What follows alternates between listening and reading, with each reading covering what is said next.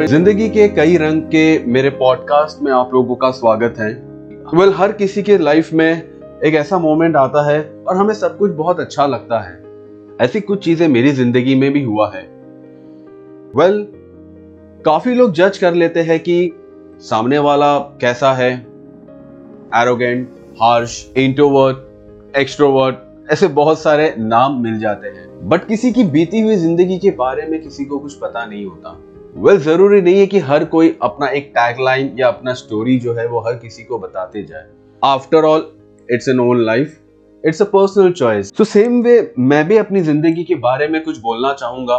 Let me tell you one thing I was a very jolly person बहुत ही खुश रहता था पार्टीज़ करता था काफ़ी फ्रेंड्स लोग के साथ मिलता था। हमेशा खुश रहता था। और सबसे बड़ी एक इंपॉर्टेंट चीज़ मैं बता दूँ मुझे डांस का बहुत शौक था। मैं डांस बहुत करता था। डांस जो है वो मेरे रग रग में था।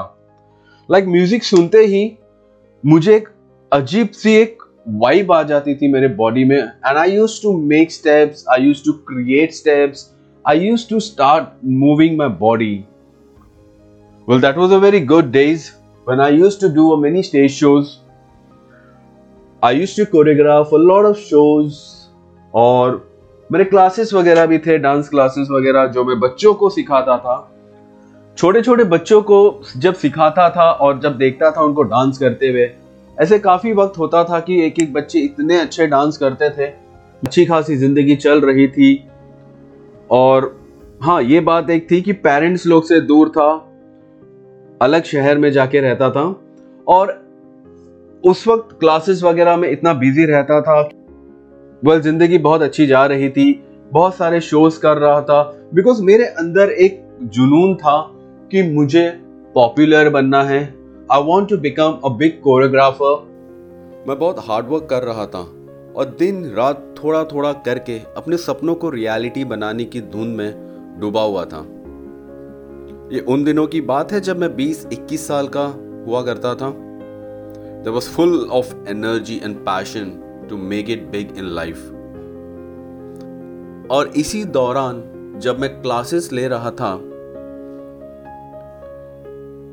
एक लड़की अपनी माँ के साथ आई मेरे क्लासेस में इंक्वायरी करने के लिए वो कहते हैं ना कि पहली नज़र या पहली नज़र का प्यार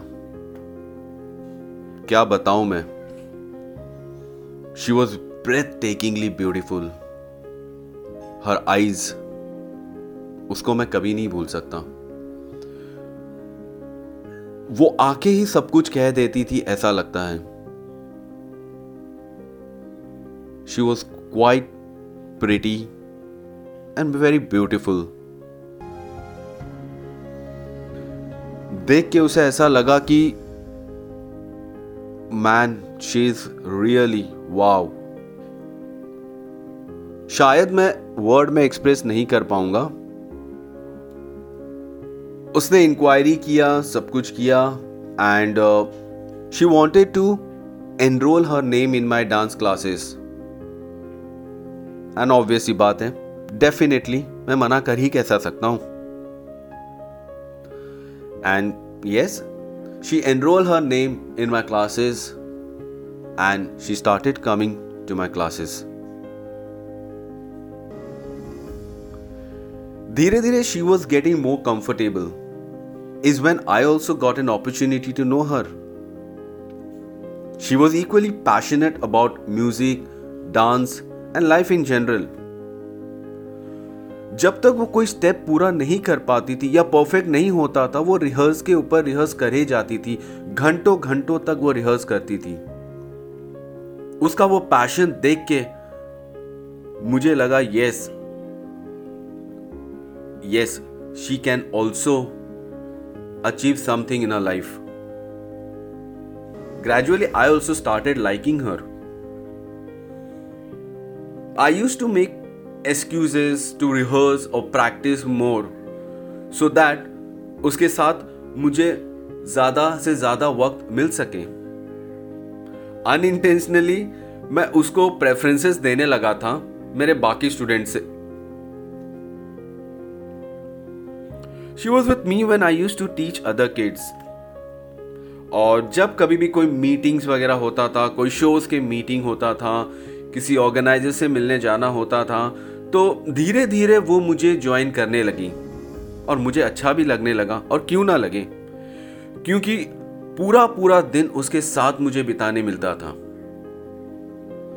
उसकी वो हँसी जो इतना इम्पैक्ट करती थी मुझे उसकी हँसी मुझे इतनी इफ़ेक्ट करती थी। मुझे और कुछ याद ही नहीं रहता था, जब कभी भी वो मेरे साथ होती। मुझे सब जगह सिर्फ़ वही दिखती। जब वो नहीं होती तो मैं बहुत रेस्टलेस हो जाता था, एक बेचैनी होती थी। जिस तरह एक पंछी दिन भर बाहर आकाश में घूमता था जिस तरह एक पंछी आसमानों में घूमते हैं और फिर शाम होते ही अपने घर पे लौट जाते, अपने घर लौट जाते थे। उसी तरह जब हम भी शाम को घर जाते थे, एक उदासी होती थी हम दोनों के बीच में।